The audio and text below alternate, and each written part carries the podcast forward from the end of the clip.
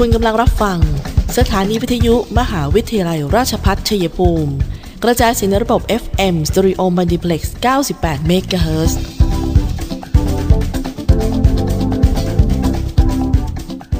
ที่นี่สถานีวิทยุกระจายเสียงเพื่อการศึกษา มหาวิทยาลัยราชพัฒชัยภูมิ ส่งกระจายเสียงในระบบ FM Stereo Multiplex ความถี่ 98เมกะเฮิรตจากนี้ไป ขอเชิญท่านติดตามรับฟังรายการ คุยกันบ่ายสองโมงดำเนินรายการโดยธนทรชัยวงศ์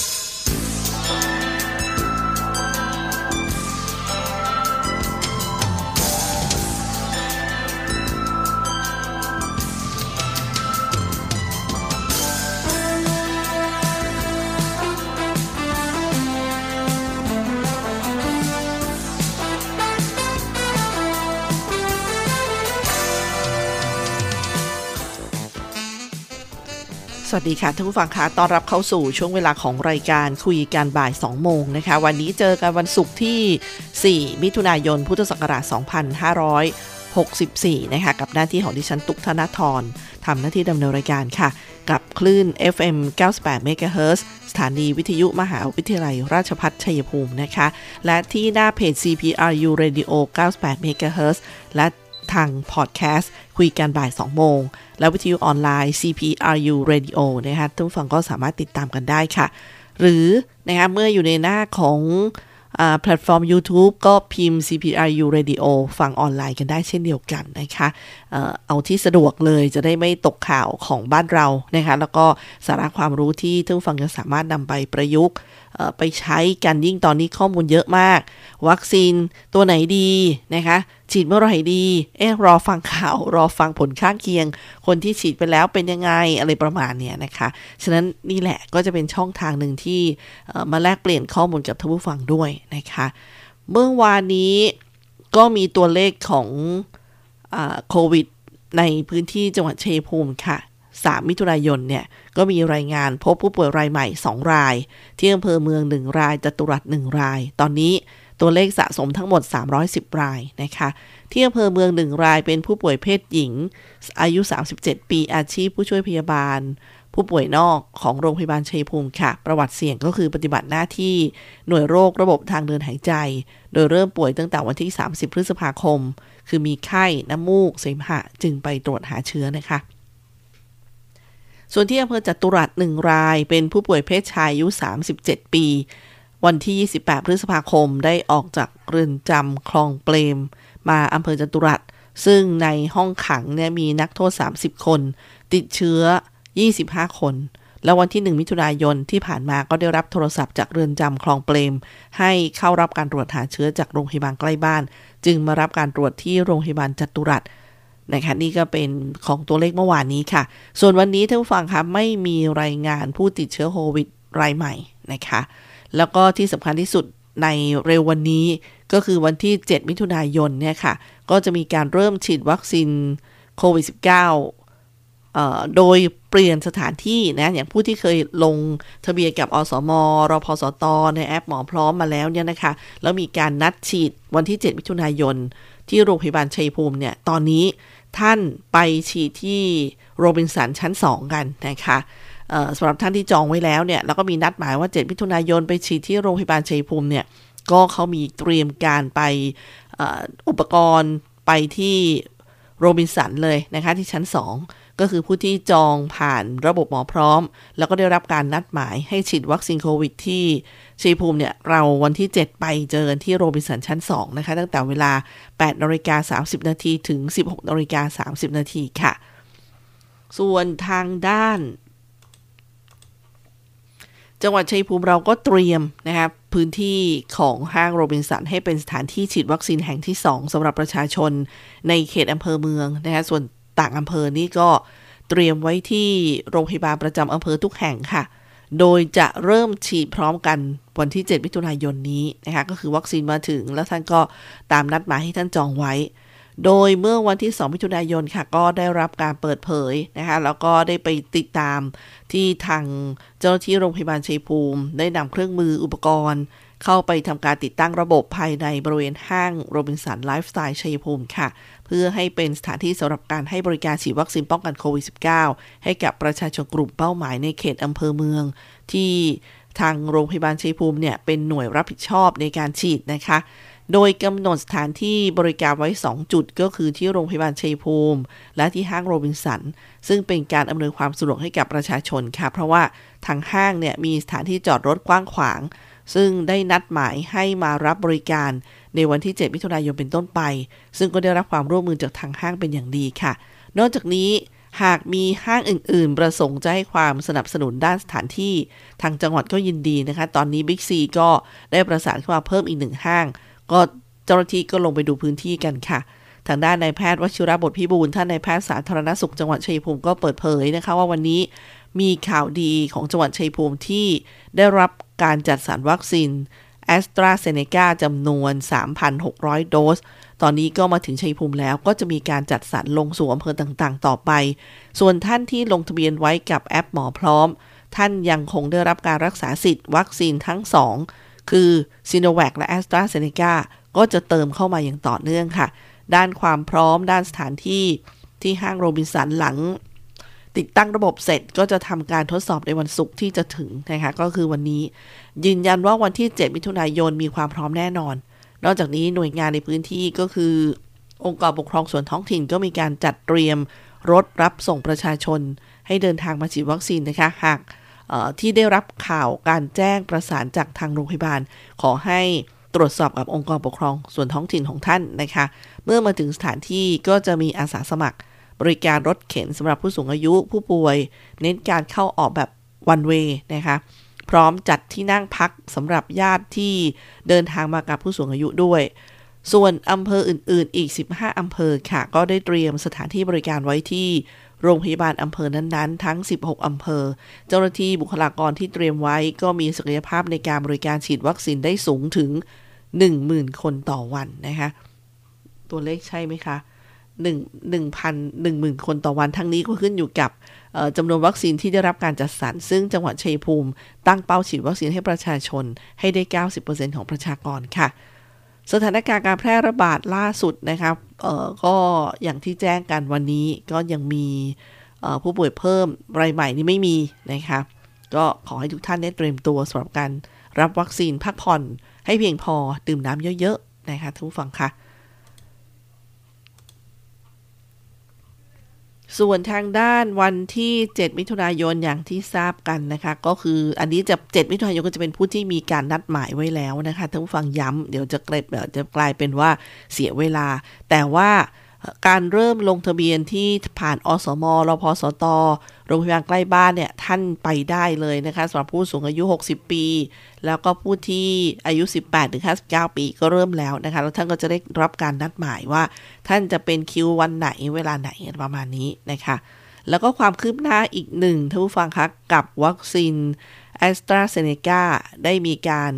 รับมอบวัคซีนโควิด -19 ที่ผลิตในไทย โดยบริษัทสยามไบโอไซแอนล็อตแรกนะตามแผนที่กำหนดเดี๋ยวช่วงหน้าเราจะมาคุยกันเรื่องนี้ค่ะ ช่วงนี้พักกันสักครู่ค่ะ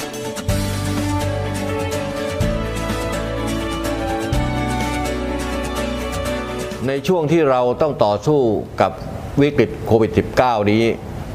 ผมขอฝากไปถึงพี่น้องประชาชนคนไทยทุกคน เมื่อวัคซีนมาถึงท่านแล้ว ร่วมมือกันไปฉีดวัคซีนกันนะครับ เพื่อตัวท่าน ครอบครัวท่าน คนที่ท่านรัก เพื่อสังคมและประเทศไทยของเรา และทุกคนจะได้กลับมามีชีวิตปกติโดยเร็ว ประเทศกลับมาเข้มแข็ง และเดินหน้าต่อไปนะครับ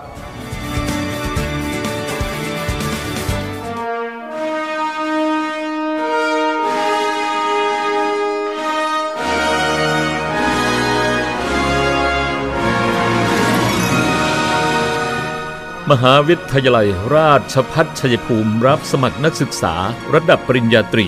ภาคปกติ ประจำปีการศึกษา 2564 รอบรับตรงอิสระ Direct Admission วันที่ 16 พฤษภาคม ถึงวันที่ 11 มิถุนายน 2564 มีมาตรการช่วยเหลือนักศึกษาใหม่ ทุนที่พักฟรีสำหรับนักศึกษาชั้นปีที่ 1 ผ่อนชำระค่าเทอมได้สำหรับนักศึกษาชั้นปีที่ 1 ทุกสาขา หอรวม อยู่ฟรีชำระค่าน้ำค่าไฟรายเดือน ติดต่อสอบถามศูนย์อำนวยการรับสมัครนักศึกษา 044 815 120 061 026 5333 044 815 111 ต่อ 1100 1106 หรือที่เว็บไซต์ CPRU cpru.ac.th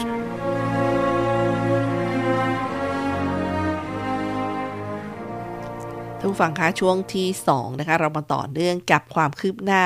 ของวัคซีนแอสตราเซเนกานะคะที่ได้มีการมอบกันแล้วค่ะล็อตแรกนะคะแอสตราเซเนกาประกาศพร้อมทยอยส่งมอบวัคซีนโควิด -19 ที่ผลิตในไทยให้กับรัฐบาล ใช้ยับยั้งการแพร่ระบาดของโรคโควิด -19 หลังจากที่บริษัทสยามไบโอไซแอนได้ส่งมอบวัคซีนโควิด -19 ล็อตแรกนะคะ ที่ได้สำเร็จตามแผนโดยพิธีส่งมอบได้รับเกียรติจากพลอากาศเอก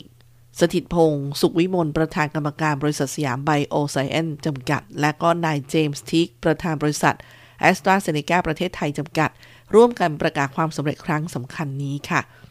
ศูนย์การผลิตวัคซีนโควิด -19 ในประเทศไทยเกิดจากความร่วมมือ ระหว่างแอสตราเซเนกาและสยามไบโอไซแอนผู้ผลิตยา ชีววัตถุชั้นนำของไทยนะคะเพื่อสนับสนุนให้ประชากรในภูมิภาคเอเชียตะวันออกเฉียงใต้ สามารถเข้าถึงวัคซีนได้อย่างทั่วถึงและเท่าเทียมทั้งนี้แอสตราเซเนกานั้นจะส่งมอบวัคซีนที่ผลิตในประเทศไทยล็อตแรก ให้กับกระทรวงสาธารณสุขทันที ตามแผนการส่งมอบและเก็บรักษา เพื่อนำไป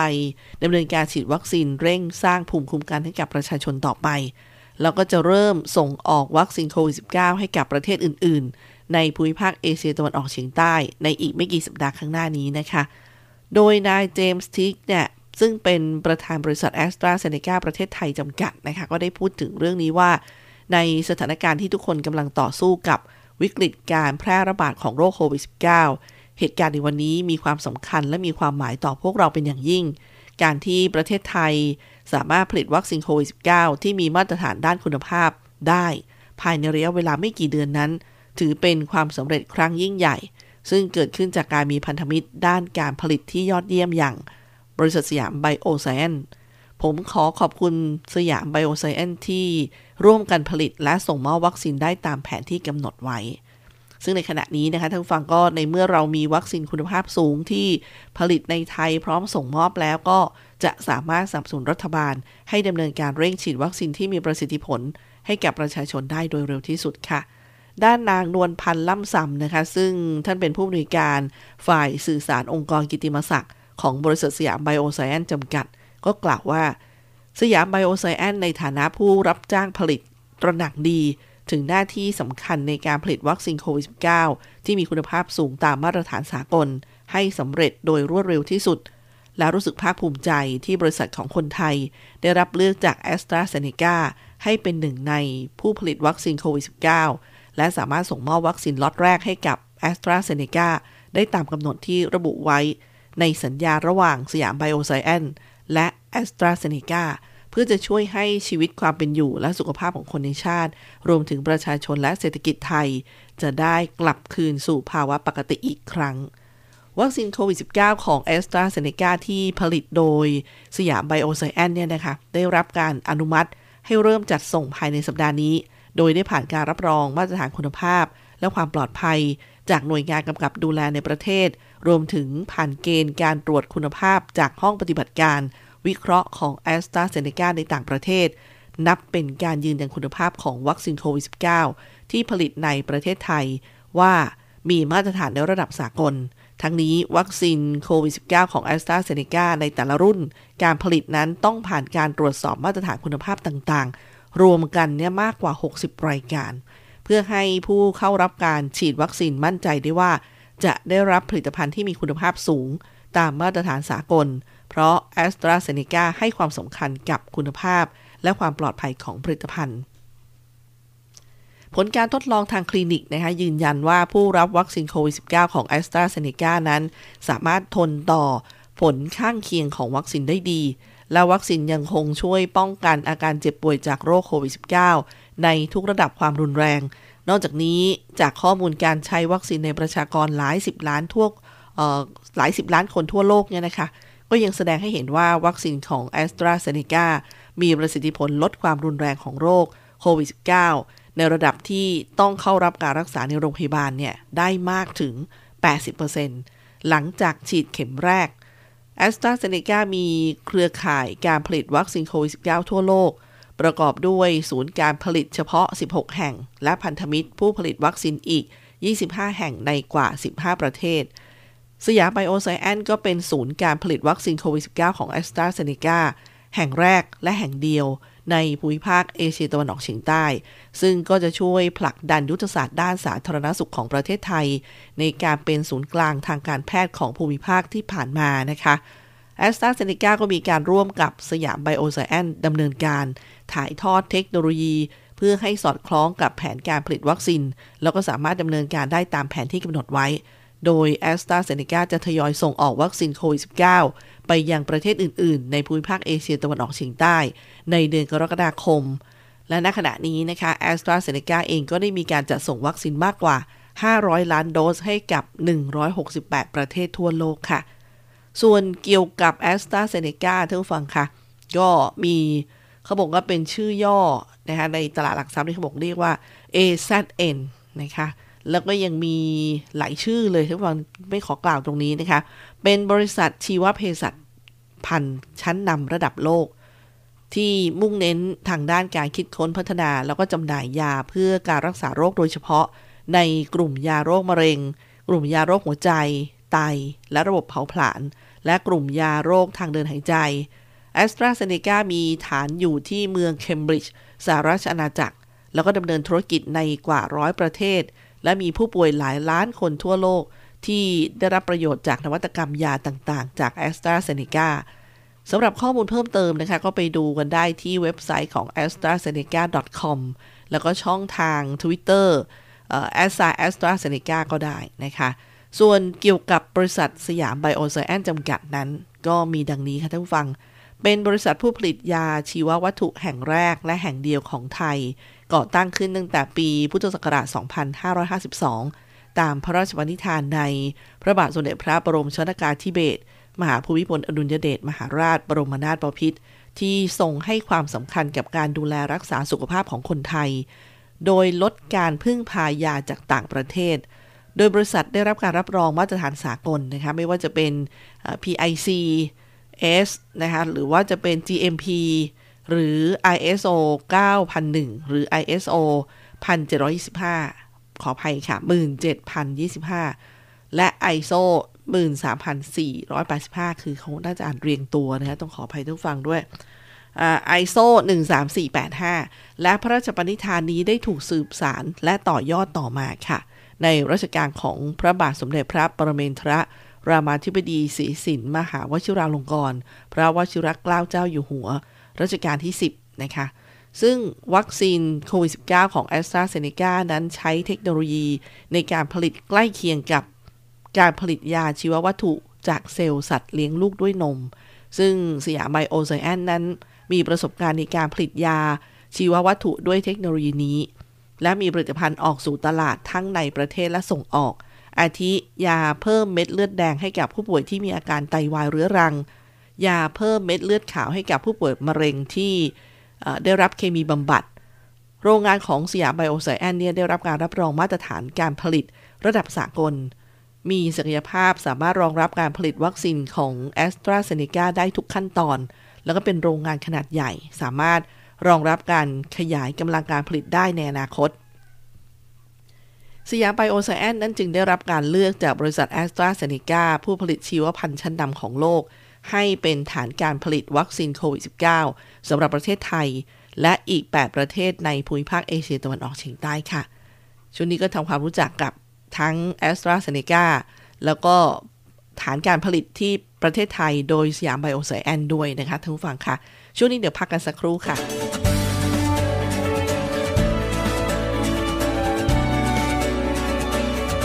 ในช่วงที่เราต้องต่อสู้กับวิกฤตโควิด -19 นี้ ผมขอฝากไปถึงพี่น้องประชาชนคนไทยทุกคน เมื่อวัคซีนมาถึงท่านแล้ว ร่วมมือกันไปฉีดวัคซีนกันนะครับ เพื่อตัวท่าน ครอบครัวท่าน คนที่ท่านรัก เพื่อสังคมและประเทศไทยของเรา และทุกคนจะได้กลับมามีชีวิตปกติโดยเร็ว ประเทศกลับมาเข้มแข็ง และเดินหน้าต่อไปนะครับ คณะรัฐศาสตร์ มหาวิทยาลัย ราชภัฏชัยภูมิ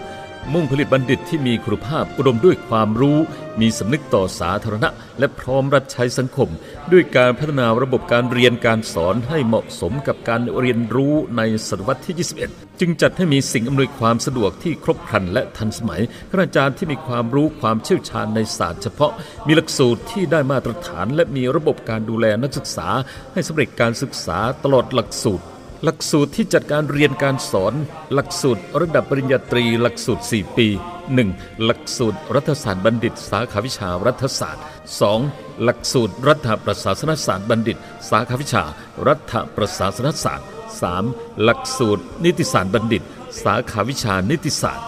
4. หลักสูตรศิลปศาสตร์บัณฑิต สาขาวิชา สหวิทยาการเพื่อการพัฒนาท้องถิ่น หลักสูตรระดับบัณฑิตศึกษา หลักสูตร 2 ปี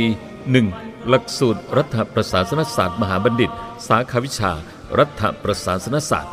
2. หลักสูตรศิลปศาสตร์ มหาบัณฑิต สาขาวิชา ยุทธศาสตร์การพัฒนา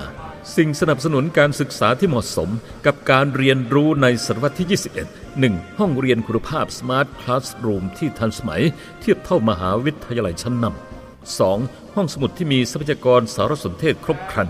3. ห้องคอมพิวเตอร์สำหรับการสืบค้นและการศึกษาด้วยตนเอง 4. ระบบการให้คำปรึกษาระหว่างคณาจารย์และนักศึกษา 5. สโมสรนักศึกษาที่บริหารกิจกรรมสร้างสรรค์และสร้างสัมพันธภาพอันดีระหว่างนักศึกษา เรียนรู้จากผู้เชี่ยวชาญ สั่งสมประสบการณ์ พร้อมทำงานได้จริง เวลาเรียน ภาคปกติ วันจันทร์ถึงวันศุกร์ภาคพิเศษ ภาคกสพชวันเสาร์และวันอาทิตย์ แนวทางการประกอบอาชีพ 1. ข้าราชการสังกัดกระทรวงกรมกองต่างๆ 2. ข้าราชการตุลาการ 3. ข้าราชการสังกัดท้องถิ่น 4. พนักงานรัฐวิสาหกิจ 5. พนักงานเอกชน 6. นักวิจัย นักวิชาการ อาจารย์มหาวิทยาลัย 7. ผู้ประกอบการอิสระ คณะรัฐศาสตร์ มหาวิทยาลัย ราชภัฏชัยภูมิ โทรศัพท์ 044-815-111 ต่อ 1300 หรือที่เว็บไซต์ ctru cpru.ac.th ยิ่งวันยิ่งเกรงไกรราชพัฒชัยเปิดรับสมัครแล้ว โรงเรียนสาธิตมหาวิทยาลัยราชภัฏชัยภูมิแผนกประถมศึกษา รับป .1 อายุ 5 ปี 6 เดือนขึ้นไป รับป .2 อายุ 6 ปี 6 เดือนขึ้นไป และจบการศึกษาระดับป .1 แล้ว จัดการเรียนการสอนด้วยระบบการเรียน 3 ภาษา ภาษาอังกฤษ ภาษาไทย ภาษาจีน เรียนภาษาอังกฤษกับครูชาวต่างชาติเจ้าของภาษา ใช้ภาษาอังกฤษเป็นสื่อการสอนทุกรายวิชา ยกเว้นภาษาไทย และสังคมศึกษา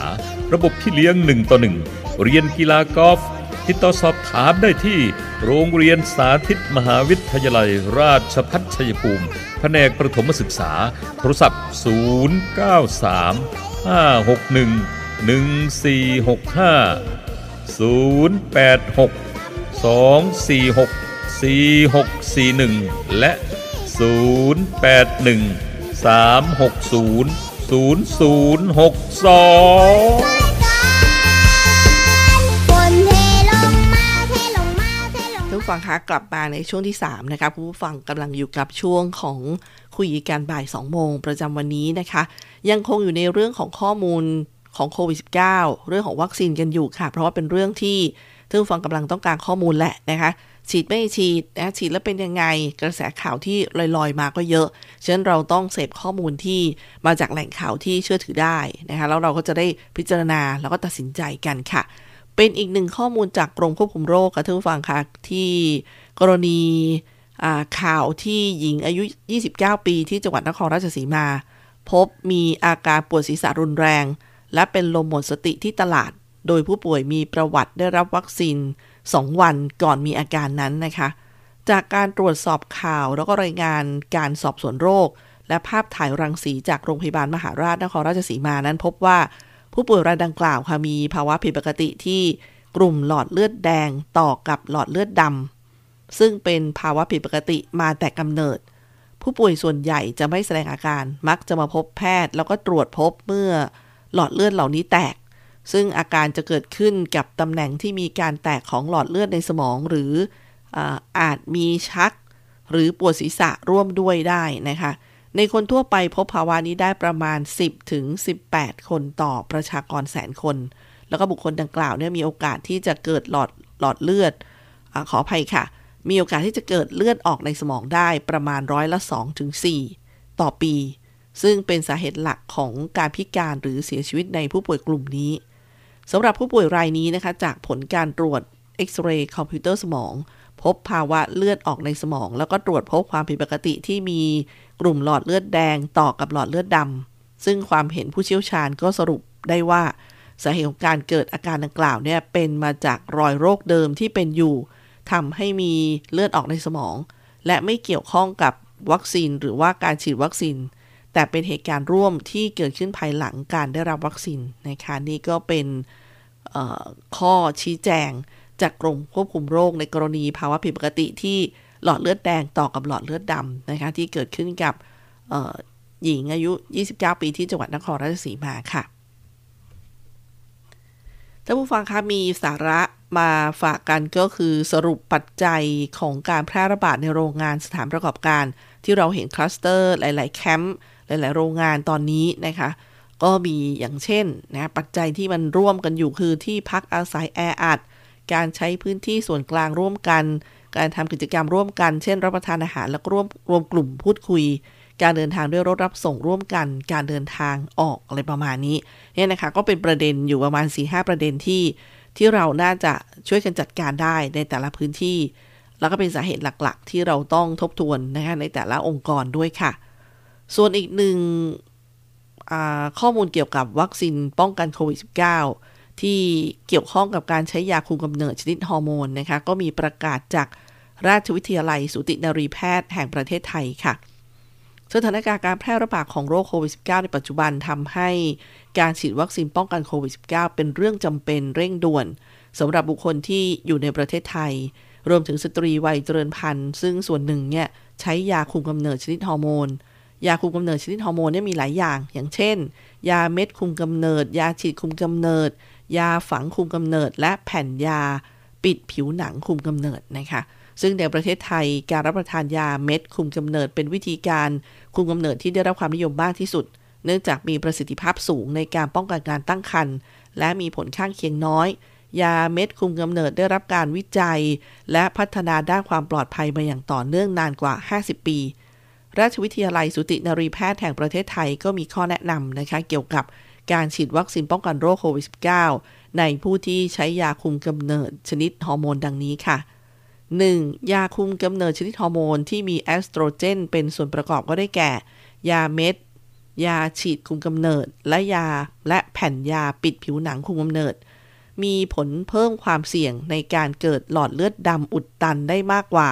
ผู้ที่ไม่ได้ใช้วิธีการดังกล่าว อย่างไรก็ตามนะคะภาวะดังกล่าวพบได้น้อยมากในสตรีไทย แล้วก็ยังพบได้น้อยกว่า ในสตรีตั้งครรภ์ซึ่งมีระดับเอสโตรเจนสูงมากตามธรรมชาติ 2. ข้อมูลณปัจจุบันซึ่งรวบรวมจากการศึกษาวิจัยเกี่ยวกับการฉีดวัคซีน ป้องกันโรคโควิด -19 ในสตรีทั่วโลก และในประเทศไทย ซึ่งมีผู้ที่ใช้ยาคุมกำเนิดชนิดฮอร์โมนอยู่ อยู่เป็นจำนวนมาก ไม่พบว่ามีการเพิ่มความเสี่ยงในการเกิดหลอดเลือดดำอุดตันแต่อย่างใด 3. ผู้ที่ใช้ยาคุมกำเนิดชนิดฮอร์โมนทุกชนิด สามารถรับการฉีดวัคซีนป้องกันโรคโควิด -19 ได้ โดยไม่จำเป็นต้องหยุดการใช้ 4. หากมีความกังวลใจและต้องการหยุดการใช้ยาคุมกำเนิดชนิดฮอร์โมน ควรใช้วิธีการคุมกำเนิดอื่น ๆ มาทดแทนเพื่อป้องกันการตั้งครรภ์ประกาศณวันที่ 31 พฤษภาคม พุทธศักราช 2564 พลอากาศโทนายแพทย์การุณเก่งสกุล ประธานราชวิทยาลัย สูตินรีแพทย์แห่งประเทศไทยนะคะ ก็เป็นประกาศที่ออกมาในช่วงนี้ค่ะท่านผู้ฟังคะ มาต่อกันที่สาระตรงนี้นะคะ ที่เป็นเรื่องของอการได้รับวัคซีนแล้วไปฟังเป็นข่าวที่ทางกระทรวงสาธารณสุขบ้างนะคะว่าเขาได้พูดถึงเรื่องการดีเดย์เตรียมฉีดวัคซีนโควิดทั่วไทย 7 มิถุนายนนี้ยังไงบ้างนะคะ กระทรวงสาธารณสุขได้ร่วมกับองค์การอนามัยโลกประจำประเทศไทย สถาบันวัคซีนแห่งชาติ ได้มีการจัดบรรยายสรุปเรื่อง การกระจายวัคซีนในประเทศไทยผ่านทางออนไลน์ด้วยระบบ ซูมนะคะโดยมีนายแพทย์โสภณเอี่ยมศิริถาวร รองอธิบดีกรมควบคุมโรคค่ะ ได้กล่าวว่า ขณะนี้ได้ทยอยส่งวัคซีนโควิด -19 ทั้งวัคซีนของ AstraZeneca และซีโนแวคให้ทุกโรงพยาบาลแล้ว เพื่อ kick off ฉีดวัคซีนโควิด -19 ในวันที่ 7 มิถุนายนนี้พร้อมกันทุกพื้นที่ โดยคนที่ลงทะเบียนผ่านหมอพร้อม ตั้งแต่เดือนพฤษภาคมที่ผ่านมา ได้รับการฉีดวัคซีนตามการนัดหมายของสถานพยาบาล ทั้งนี้กระทรวงสาธารณสุขก็จะทยอยส่ง วัคซีนให้กับโรงพยาบาลเป็นงวดๆในแต่ละสัปดาห์ ตามการจัดส่งของผู้ผลิต โดยสัปดาห์นี้จะกระจายวัคซีนทั้งของ a s t r a z เซ e c a และ s i n o v a c รวมประมาณ 2 ล้านโดส คาดว่าทั้งเดือนมิถุนายนจะมีการส่งวัคซีนประมาณ 5-6 ล้านโดส จัดส่งให้ทุกจังหวัด ส่วนพื้นที่ระบาดจะได้รับสัดส่วนสูงกว่า พื้นที่ระบาดน้อย เช่น กรุงเทพมหานครได้รับประมาณ 1 ล้านโดส จะส่งให้ 5 0 0 0 0 0 โดสก่อนใน 2 สัปดาห์แรก ยืนยันว่าจะได้รับวัคซีนครบทุกจังหวัดภายใน 4-6 เดือนสำหรับการฉีดวัคซีนยึดตามหลักข้อบ่งชี้ทางการแพทย์และสาธารณสุขค่ะ ด้านนายแพทย์นครเปรมศรีผู้อำนวยการ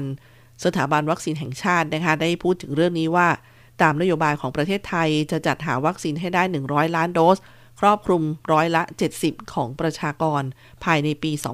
2564 ขณะนี้จัดหาแล้วก็คือวัคซีนแอสตราเซเนกา61 ล้านโดส เนื่องจากอยู่ในสถานการณ์ฉุกเฉิน จึงเป็นการผลิตไปส่งมอบไป ผลิตไปส่งมอบไปนะ โดยจะมีการเจรจาการส่งมอบ และจัดสรรอย่างต่อเนื่องในแต่ละเดือน และซีโนแวคตั้งตั้งเป้าจัดหาอยู่ที่ 10-15 ล้านโดส ขณะนี้ส่งมอบแล้ว 6 ล้านโดสนะคะ ที่เหลือก็จะทยอยส่งมอบประมาณเดือนละ 3 ล้านโดส ได้รับการบริจาค จากรัฐบาลจีน 1 ล้านโดส ส่วนวัคซีนของไฟเซอร์และจอร์นสันแอนด์จอร์นสันนะคะอยู่ระหว่างเจรจาเงื่อนไขในสัญญา โดยไฟเซอร์คาดว่าจะจัดหาให้ได้ 20 ล้านโดส ภายในไตรมาส 3 และจอร์นสันแอนด์จอร์นสันนั้น5ล้าน5ล้านโดส ภายในไตรมาส 4 หากรวมวัคซีนทั้งหมดคาดว่าเกินร้อยล้านโดสนะคะส่วนนายแพทย์จเด็จธรรมธัชอารี เลขาธิการสำนักงานหลักประกันสุขภาพแห่งชาติ หรือสปสชนะคะได้พูดถึงเรื่องนี้ว่า สปสชสนับสนุนค่าบริการฉีดวัคซีนโควิด -19 ทั้งในและนอกโรงพยาบาล แล้วก็เตรียมงบประมาณสำหรับค่าเสียหายเบื้องต้น จากอาการไม่พึงประสงค์หลังฉีดวัคซีนโควิด -19 ไม่ต้องรอการตรวจสอบ โดยผู้เสียหายสามารถยื่นเรื่องมาที่ สปสช ก็จะมีคณะกรรมการพิจารณาให้แล้วเสร็จภายใน 5 วัน ทั้งนี้นะคะไม่มีการกำหนดลักษณะอาการไม่พึงประสงค์ หากสงสัยว่า มีอาการเกี่ยวข้องกับวัคซีนก็สามารถยื่นเรื่องได้ หรือปรึกษากับแพทย์ หากเกี่ยวกับวัคซีนแพทย์ก็จะช่วยดำเนินการยื่นเรื่องเยียวยา หลังเปิดยื่นเรื่องมา 2 สัปดาห์ รับเรื่องแล้ว 250 รายตอนนี้นะคะชดเชยไปแล้ว 150 ราย อาการไม่พึงประสงค์ส่วนใหญ่ก็คือ การนอนโรงพยาบาล ส่วนใหญ่มีอาการชาคลื่นไส้อ่อนเพลีย ส่วนคนที่มีประกันเอกชนสามารถยื่นเรื่องได้เช่นกันค่ะ ส่วนดรโสมญาสวามินาธานนะคะหัวหน้านักวิทยาศาสตร์ขององค์การอนามัยโลกค่ะ ได้พูดถึงเรื่องนี้ว่าวัคซีนโควิด -19 แต่ละตัวเนี่ย ไม่สามารถนำตัวเลขประสิทธิภาพมาเปรียบเทียบได้ เนื่องจากระเบียบวิธีการวิจัยต่างกัน สถานการณ์การระบาดของสายพันธุ์ที่ระบาดในแต่ละประเทศก็ต่างกัน สิ่งสำคัญคือต้องดูเรื่องการป้องกันโรครุนแรงและเสียชีวิต ซึ่งวัคซีนแอสตราเซเนกาและซีโนแวคนั้น ป้องกันอาการรุนแรงและเสียชีวิตได้ การฉีดวัคซีน 2 เข็มควรเป็นวัคซีนตัวเดียวกัน โดยขณะนี้กำลังศึกษาประสิทธิผลของการฉีดวัคซีนครบ 2 เข็มว่า ป้องกันยาวนานแค่ไหน ขณะนี้มีข้อมูลแค่ช่วง 6 เดือนนะคะ เนื่องจากยังต้องใช้เวลาในการศึกษาสำหรับคนที่ติดโควิดมาแล้วก็ยังต้องฉีดวัคซีน เพื่อกระตุ้นภูมิคุ้มกัน แต่หากวัคซีนในประเทศไม่เพียงพอ คนกลุ่มนี้รอฉีดได้ประมาณ 6 เดือนค่ะ ส่วนด้านนายแพทย์แดเนียลเคอร์เทสซ์นะคะ ซึ่งเป็นผู้แทนองค์การอนามัยโลกประจำประเทศไทย ได้พูดถึงเรื่องนี้ว่าการฉีดวัคซีนจำนวนมาก ตั้งแต่วันที่ 7 มิถุนายนของประเทศไทยเนี่ยเป็นเรื่องที่ดีมาก ทั้งนี้นะคะวัคซีนแอสตราเซเนกาและซีโนแวคนั้นมีประสิทธิภาพ และความปลอดภัยสูง ทั่วโลกมีการใช้แล้ว ช่วยป้องกันการเสียชีวิตได้ จึงขอให้ทุกคนเนี่ยไปรับการฉีดวัคซีนโดยเฉพาะผู้สูงอายุ และ 7 โรคเรื้อรังที่เป็นกลุ่มเสี่ยงอาการรุนแรง และเสียชีวิตสูง นอกจากนี้สื่อมวลชนก็มีความสำคัญช่วยในการช่วยควบคุมโรค แล้วก็ส่งเสริมให้ประชาชนเข้ารับวัคซีน ด้วยการให้ข้อมูลที่ถูกต้องแก่ประชาชน ให้เข้าใจว่าเกิดอะไรขึ้น ประเมินความเสี่ยงตัวเองได้ว่าอยู่กลุ่มไหนควรทำอะไรอย่างไร เพราะไม่ใช่แค่วัคซีนที่ป้องกันการเสียชีวิตได้ การให้ข้อมูลที่ถูกต้อง จะป้องกันการเสียชีวิตได้ด้วย และย้ำว่าแม้ฉีดวัคซีนแล้วกาดอย่าตก ยังต้องใส่หน้ากากล้างมือ เว้นระยะห่างกันเหมือนเดิมนะคะ นี่ก็เป็นข้อมูลจากทาง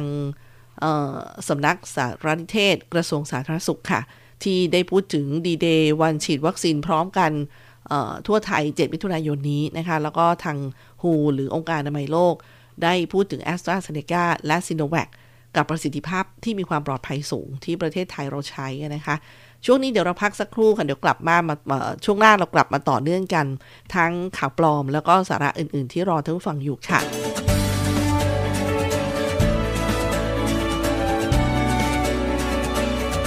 ในช่วงที่เราต้องต่อสู้กับวิกฤตโควิด -19 นี้ ผมขอฝากไปถึงพี่น้องประชาชนคนไทยทุกคน เมื่อวัคซีนมาถึงท่านแล้ว ร่วมมือกันไปฉีดวัคซีนกันนะครับ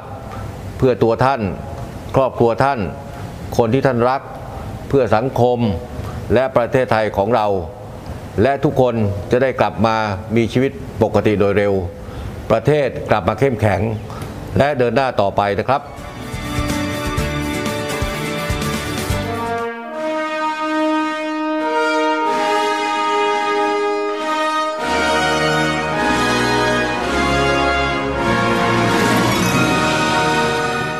มหาวิทยาลัยราชพัฒชัยภูมิรับสมัครนักศึกษาระดับปริญญาตรี ภาคปกติ ประจำปีการศึกษา 2564 รอบรับตรงอิสระ Direct Admission วันที่ 16 พฤษภาคม ถึงวันที่ 11 มิถุนายน 2564 มีมาตรการช่วยเหลือนักศึกษาใหม่ ทุนที่พักฟรีสำหรับนักศึกษาชั้นปีที่ 1 ผ่อนชำระค่าเทอมได้สำหรับนักศึกษาชั้นปีที่ 1 ทุกสาขา หอรวม อยู่ฟรีชำระค่าน้ำค่าไฟรายเดือน ติดต่อสอบถามศูนย์อำนวยการรับสมัครนักศึกษา 044 815 120 061 026 5333 044 815 111 ต่อ 1100 1106 หรือที่เว็บไซต์ cpru ac.th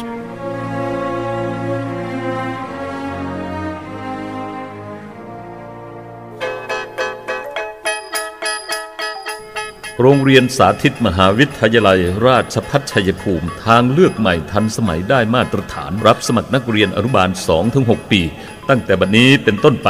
คุณสมบัติของนักเรียน 1. เด็กชายและเด็กหญิงที่มีอายุตั้งแต่ 2-6 ปี 2. ไม่เป็นโรคติดต่อที่ร้ายแรง หลักฐานการรับสมัคร 1. สำเนาสูติบัตรใบเกิด 1 ฉบับ 2. สำเนาทะเบียนบ้านเด็กบิดามารดา 1 ฉบับ 3. รูปถ่ายขนาด 1 นิ้ว 2 รูปภาคเรียนที่ 1 พฤษภาคมถึงกันยายนภาคเรียนที่ 2 พฤศจิกายนถึงมีนาคม เรียนวันจันทร์ถึงวันศุกร์เปิดทำการสอนตั้งแต่เวลา 8นาฬิกา30 นาทีถึง 15นาฬิกาค่าธรรมเนียมการศึกษาระดับชั้นบริบาล ภาคเรียนที่ 1 ไม่เกิน 5,000 บาท ภาคเรียนที่ 2 ไม่เกิน 5,000 บาท ระดับชั้นอนุบาลปีที่1ถึง3ภาคเรียนที่ 1 ไม่เกิน 4,000 บาท ภาคเรียนที่ 2 ไม่เกิน 4,000 บาท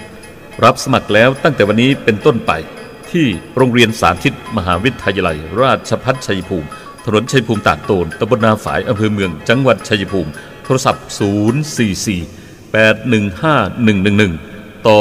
116 044 815 111 ต่อ 116 หรือที่เว็บไซต์ cpru.ac.th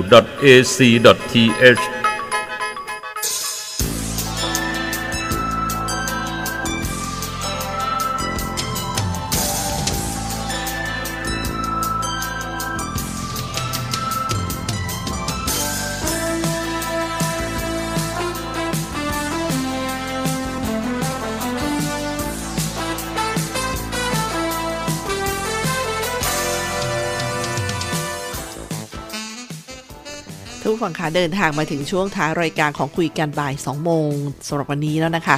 ก็ยังเป็นเรื่องข้อมูลของโควิดหรือวัคซีนก็ยังมาเป็นอันดับแรก ๆ เลยนะ เพื่อช่วยสร้างความเข้าใจ ให้ทุกฝั่งได้มีความมั่นใจ แล้วก็ชั่งตวงวัดว่าอะไรอย่างไรกันนะคะ อย่างเช่นหลาย ๆ ท่านก็มีข่าวแชร์กันออกไปอย่างคำว่าโควัคนะบางท่านบอกเอาทำไมเราไม่อยู่ร่วมในโควัคล่ะนะคะจะได้ในกลุ่มที่ ในประเทศที่มีฐานะไม่ใช่มหาอำนาจจะได้แบบอะไรประมาณฟรีอะไรประมาณนี้ใช่ไหมคะ แต่ปรากฏมันมีข้อระเบียบอยู่ท่านผู้ฟังคะว่า COVAX ก็เป็นโครงการที่จะต้องร่วมลงทุนค่ะ แม้ว่าจะมีเจตนาเพื่อจัดหาวัคซีนให้กับประเทศยากจน แต่ก็มีประเทศมหาอำนาจที่เข้าร่วมระดมทุน แล้วก็มีอำนาจต่อรองสูง ไทยก็ได้มีการเจรจากับ COVAX มาตลอดนะคะแต่ว่าประเทศไทยไม่ได้อยู่ในเกณฑ์ที่จะได้รับวัคซีนฟรีนะคะเพราะว่า เป็นประเทศฐานะปานกลาง บางทีตรงนี้ก็เราก็ไม่เคยทราบก็อาจจะไปสงสัยในข่าวที่แชร์กันออกมานะคะ สร้างความสับสนกันพอสมควรค่ะ อย่างปัจจุบันเนี่ยเขาบอกว่าทั่วโลกยังเป็นการฉีดวัคซีนในสถานการณ์ฉุกเฉินอยู่ ดังนั้นนะก็ต้องบอกกันเลยว่ามันเป็นเรื่องโรคอุบัติใหม่วัคซีนก็ค้นคว้ากันใหม่ มันถึงได้ไม่มีการซื้อขายกันแบบเเหมือนเหมือนอะไรเหมือนยาอะไรทั่วไปอะท่านผู้ฟังเพราะว่ามันเป็นเรื่องที่ ฉีดในสถานการณ์ฉุกเฉิน ดังนั้นบริษัทผู้ผลิตเนี่ยเขาจะไม่รับรองความปลอดภัย และผลข้างเคียงในระยะยาวนะคะ ต้องบอกงี้ ก็เลยเป็นการที่ต้องซื้อขายกับรัฐบาลเท่านั้น จึงเป็นที่มาว่าทำไม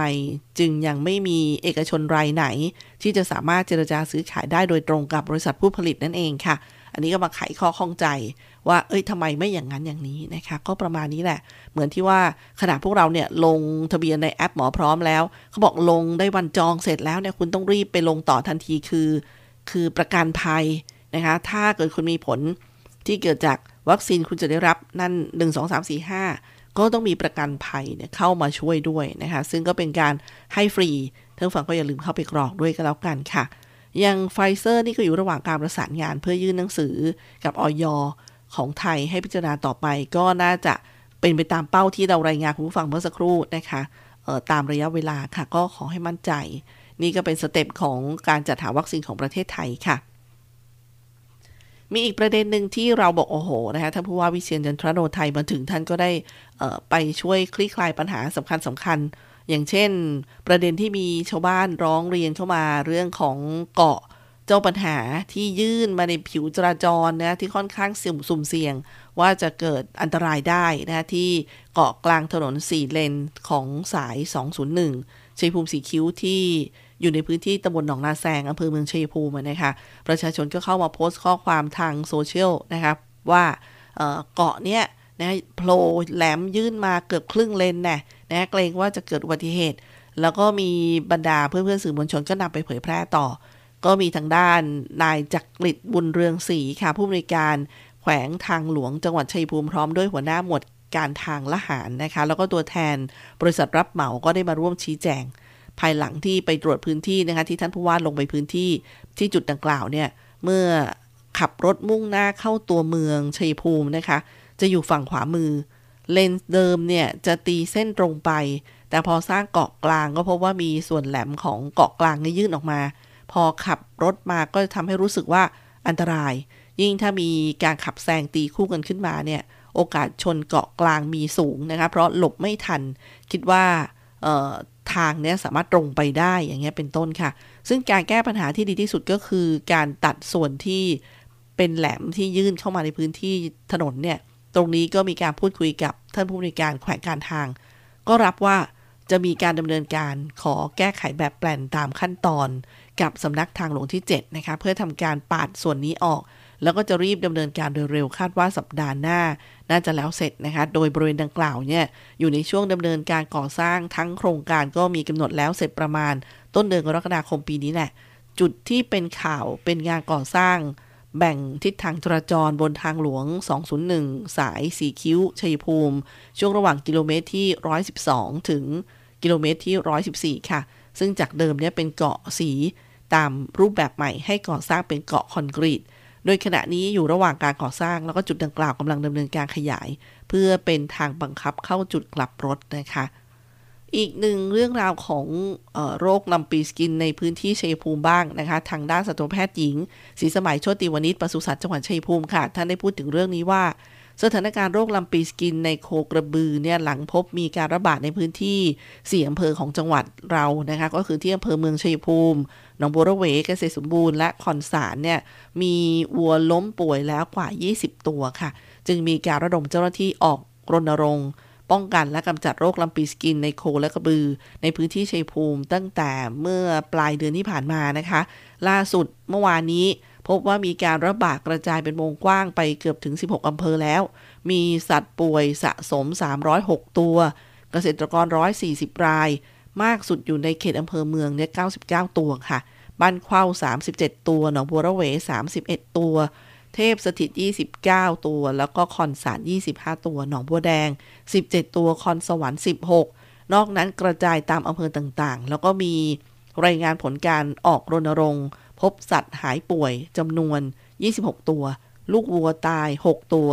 อยู่ในเขตอำเภอหนองบัวระเว3เมือง 2 คอนสาร1นะคะสำนักงานปศุสัตว์จังหวัดชัยภูมิก็ได้แบ่งกำลังเจ้าหน้าที่เนี่ยออกเป็น 2 ชุด แต่ละชุดก็จะออกไปรณรงค์พร้อมจัดหน่วย สัตวแพทย์เคลื่อนที่ รักษาพยาบาลสัตว์ป่วย ชุดพ่นยาฆ่าเชื้อ และยาฆ่าแมลงคอกสัตว์ป่วย การแจกยาฆ่าแมลงสำหรับ พ่นคอกสัตว์ แล้วก็จัดประชุมให้ความรู้ความเข้าใจในเรื่องโรคลำปีสกิน และการป้องกันโรค ซึ่งวันนี้ก็มีการดำเนินการที่เมื่อวานนะที่บ้านวังไอจืดที่ตำบลวังตะเข้หนองบัวระเว มีเกษตรกรเข้าร่วมกิจกรรม 59 ราย ซึ่งขณะนี้สำนักงานปศุสัตว์ก็มีการเร่งประสานขอรับสนับสนุนวัคซีนจากกรมปศุสัตว์ เพื่อนำไปฉีดป้องกันในพื้นที่ไม่ให้เกิดความสูญเสียแก่สัตว์เลี้ยงของเกษตรกรค่ะ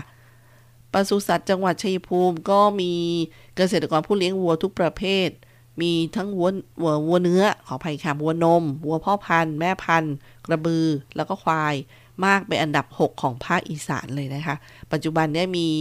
ในพื้นที่จำนวนมากกว่า 90,000 ตัว การป้องกันช่วงเริ่มต้น เกษตรกรผู้เลี้ยงวัวต้องเร่งช่วยป้องกัน โดยฉีดยาฆ่าเชื้อ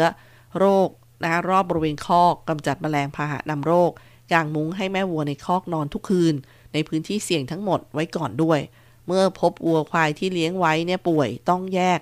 สัตว์ที่แสดงอาการออกจากสัตว์อื่น โดยเร็วทันทีนะครับเพื่อเพื่อที่จะเข้าสู่กระบวนการรักษาและกักกันโรคควบคู่ไปกับการกำจัดพาหะแมลงดูดเลือดด้วยการทำความสะอาดสัตว์เลี้ยงให้บ่อยครั้งมากขึ้น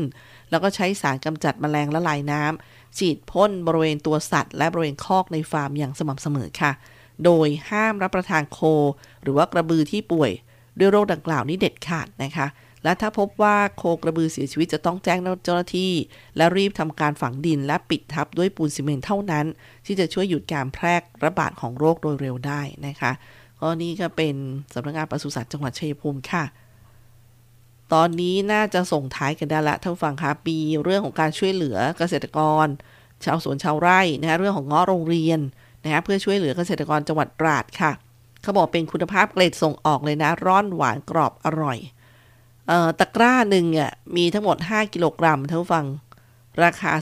250 บาทนะฮะหนึ่งตะกร้ามี 5 กิโลกรัม 250 บาทค่ะ สามารถสั่งซื้อในราคานี้ได้ถึง 7 มิถุนายนนี้เท่านั้นนะคะ สินค้ามีจำนวนจำกัด ราคารวมค่าแพ็กเกจและค่าขนส่งแล้ว ต่างอำเภอสสั่งขั้นต่ำ20 ตะกร้าขึ้นไป ไปส่งถึงที่ อันนี้รายละเอียดท่านฟังก็ไปขอข้อมูลเพิ่มเติมที่สำนักงานพาณิชย์จังหวัดชัยภูมินะคะ044 812 490 044 812 490 ค่ะ วันนี้หมดเวลาของคุยกันบ่าย 2 โมงแล้วนะคะ ดิฉันตุ๊กธนทรดำเนินรายการค่ะ ไว้พบกันใหม่ วันนี้ลาไปก่อน สวัสดีค่ะ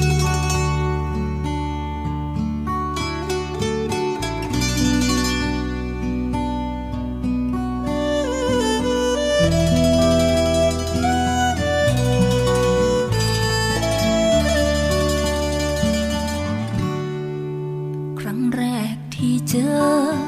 รู้สึกเหมือนเคยเห็นเธอมาก่อน มีเหตุสังหรณ์ว่าเธอกับฉัน เคยคบกันมา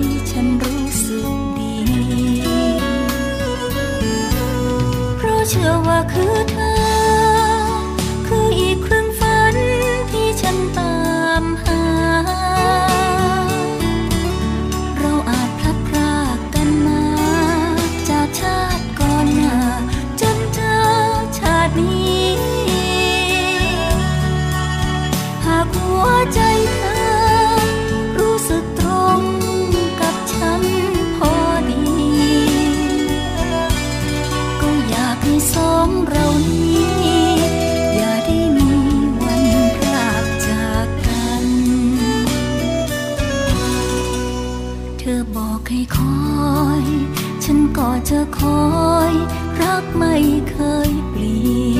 น คือวันหมุนเวียน ยังเก็บเครื่องใจ เอาไว้ตามฝัน ขอให้เวลา ช่วยบอกเธอ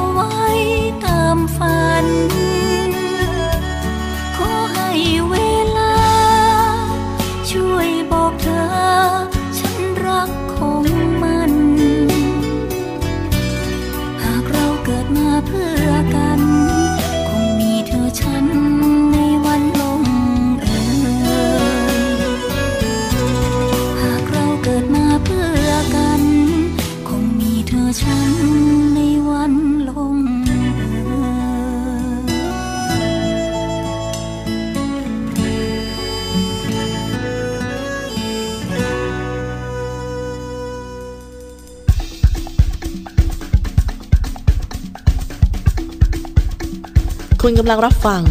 สถานีวิทยุมหาวิทยาลัยราชพัฒชัยภูมิ กระจายเสียงในระบบ FM Stereo Multiplex 98เมกะเฮิรตซ์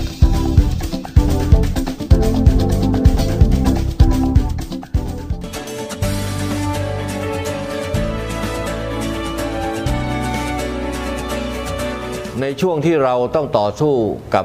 วิกฤตโควิด -19 นี้ ผมขอฝากไปถึงพี่น้องประชาชนคนไทยทุกคน เมื่อวัคซีนมาถึงท่านแล้ว ร่วมมือกันไปฉีดวัคซีนกันนะครับ เพื่อตัวท่าน ครอบครัวท่าน คนที่ท่านรัก เพื่อสังคมและประเทศไทยของเรา และทุกคนจะได้กลับมามีชีวิตปกติโดยเร็ว ประเทศกลับมาเข้มแข็ง และเดินหน้าต่อไปนะครับ